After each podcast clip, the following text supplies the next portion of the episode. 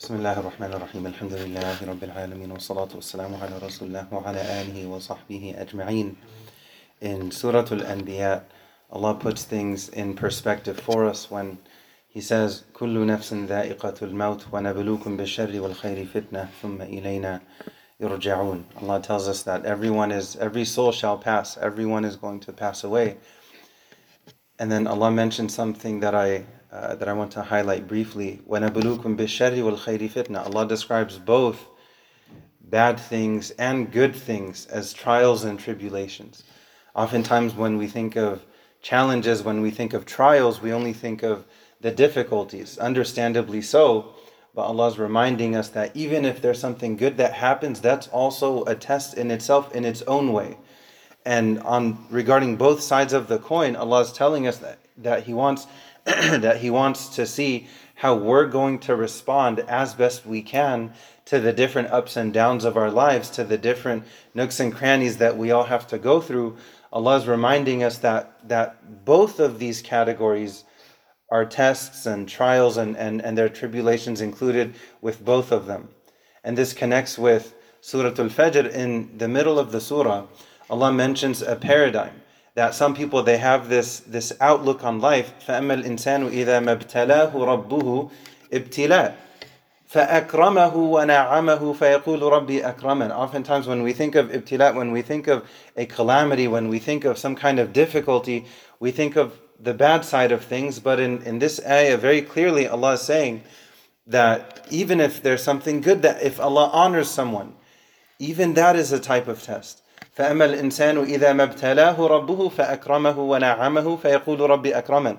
So that what Allah is what Allah is teaching us to avoid here is having a mentality that nowadays could be called the, the prosperity gospel of Joel Osteen and, and you know others that if you have dunya, Allah must love you, and if you don't have it, then Allah must not love you. So your faith, your spirituality, your your maqam, your status with Allah is clearly indicated by the material things that you have or that you don't have. But then you take a step back and you look at the norm for the prophets. And you find this in the hadith of, of, uh, of Heraclius, the leader of the, the Romans at the time of the Prophet having this, this conversation, you know, almost quizzing Abu Sufyan. This is before Abu Sufyan became Muslim. And he asked him a number of questions. And one of the questions was, Who follows him? And he mentioned the poor. Like by far, you had some wealthy following him at the time, but especially initially, it was it was primarily the poor, and this is the norm. Going back to Prophet Nuh alayhi salam, so from the first messenger to the last, you have this this norm that typically speaking, the majority of those who follow the truth, who follow the prophets, oftentimes may not have that much. But you do have exceptions. You have Abdurrahman ibn Auf in terms of Sahaba, you have Sayyidina Uthman, you have from the prophets, you have Prophet Dawood, Prophet Sulaiman, so on and so forth. So it, it's not always one or the other. When it comes to this life, Allah may give it to someone He loves and Allah, and Allah may give it to someone He hates. Think of Fir'aun. He had a whole lot of dunya, right? It was an ibtila, it was a major trial, a major test. But he showed us what not to do when in that type of situation. Basically, if you have wealth, if you have power, if you have fame, if you have influence, what not to do. Fir'aun is, is you know, case study number one. So going back to Surah Al-Fajr, Allah is telling us that some people, they have this mentality that if they have, then they think, my Lord has honored me because I'm so deserving of this. So there, there's an unhealthy sense of entitlement. It doesn't mean that a person doesn't work hard to try to strive and وَأَحْسِن كَمَا أَحْسَنَ اللَّهُ إِلَيْكَ Allah says that in regards to this dunya, even to go about your dunya with ihsan, to try your best in that regard and Allah will help you. But what Allah is criticizing here is the sense of entitlement in the heart of the person. They think to themselves that that you know I'm, I'm very deserving of this. And then in the next ayah, Allah mentions the opposite that Allah may Allah may restrict some wealth for this person. And then for them, this is like, oh, فَيَقُولُ رَبِّي أَهَانًا Like all of a sudden, Allah must not love me anymore. But then Allah refutes this entire mentality of only looking at things from a material perspective. كَلَّا بَلَّا تُكْرِمُونَ الْيَتِيمِ وَلَا تَحَاضُّونَ عَلَى طَعَامِ الْمِسْكِينِ Right, the first two things that Allah mentions when refuting this idea, when when when telling us, when teaching us to, to not fall into that trap of only looking at things from a material perspective, Allah criticizes the, the same person, the same mentality that you don't كَلَّا بَلَّا تُكْرِمُونَ الْيَتِيمِ You don't even honor orphans. You're not even good to orphans. You're not even generous with orphans.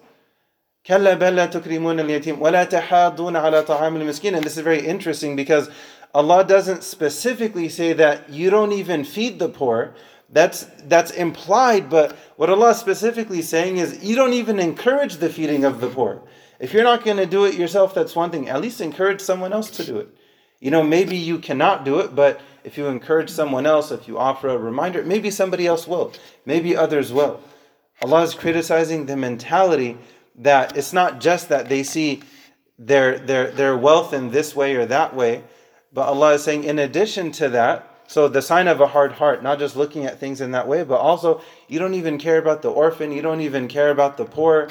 So so what are what are you really doing with your life, with your time, with your wealth, even if you had wealth? Even when you had it, you didn't do anything to help the poor, you didn't do anything to help others.